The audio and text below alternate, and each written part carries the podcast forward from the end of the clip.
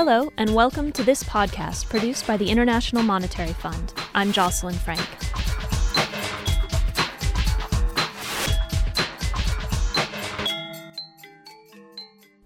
In recent years, the performance of commodity prices has resembled something of a roller coaster ride, surging to record highs before dropping dramatically. Among those hardest hit by this volatility have been low income countries, heavily dependent on commodities as both exporters and importers. In a bid to help such countries anticipate the impact of price fluctuations and to take proactive steps to protect their people from them, the International Monetary Fund developed a new tool called the Vulnerability Exercise for Low Income Countries. The IMF's Hugh Bredenkamp helped create the new framework. To understand the tool, he first explained how low income countries are impacted by sudden changes in commodity prices. Part of the problem is that commodity prices tend to move around very wildly, as we've seen in the last uh, five years in particular. And it can be a problem both on the upside and on the downside.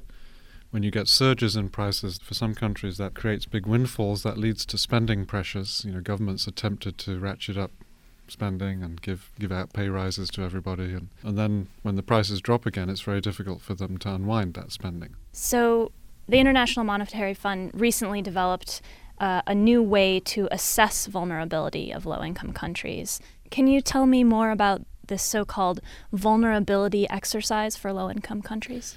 Yeah, so this is a new set of um, analytical tools that we've put together to try to assess the, the linkages between different kinds of shocks, whether it's to commodity prices or to global growth, to trace through how those impact low income countries.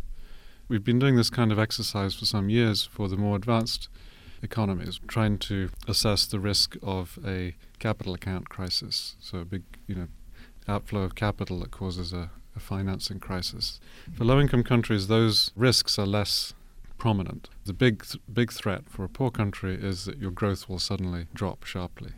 These tools allow us to estimate, if you like, the probability of that very bad event happening. Have you found some consistent threads? Tell me about some of the findings. We looked at two major risks. One is a, that the global economy will go into another sharp downturn, the risk that we're most concerned about. But if you look a bit further ahead, you know, at some point, even if the growth in the global economy stumbles now, it will recover at some point, and at that point, we risk seeing another surge in commodity prices. So we looked at that. One thing that comes out clearly from this analysis is, first of all, the size of the impact that a commodity price shock could have. It could double inflation rates in, in the average low income country next year.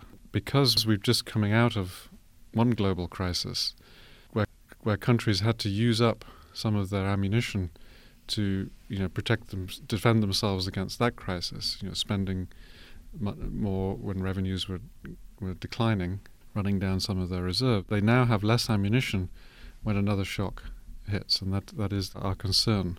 So, what can low-income countries do to build a buffer against potential commodity swings or another recession? Well, it's very inefficient and costly to, to subsidize, but you can, if you target um, specific products that you know are consumed mostly by the poor. For example, in Senegal, they um, subsidize kerosene, which is used mostly by the poor for, for cooking. In effect, the, most of the subsidy does indeed go to the to the people who need it. So you, you target that indirectly like that. In the case of food price shocks, you can provide subsidies for agricultural inputs. And then you can also link basic social services. So, for example, in Sierra Leone, they provide uh, school-based feeding programs. In, uh, in Ghana and Kenya, they households would get payments conditional on their kids attending school. So there are these kinds of ad hoc mechanisms that they're not perfect, but they, they keep down the costs and they help target support to the people who need it. Looking at the information that you've gathered from the vulnerability exercise for low income countries, how are you feeling about the future of low income countries going forward?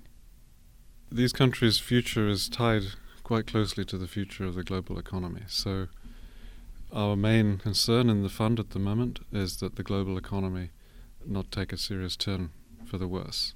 And most of the action that's needed to bring that good scenario about has to be taken by the, the rich economies. And of course, we're hopeful that they will they will take the necessary steps. If they do, you know, there's no reason why the kinds of growth that we've actually seen for the last couple of years, but also that we saw for almost a decade in the run up to the 2008 crisis, why we shouldn't get back to those strong growth paths. Given the progress that's been made, we're optimistic. That was the International Monetary Fund's Hugh Bredenkamp. He will be presenting the IMF's new tool to help low income countries anticipate the impact of commodity price volatility at this year's annual meetings taking place in Washington, D.C.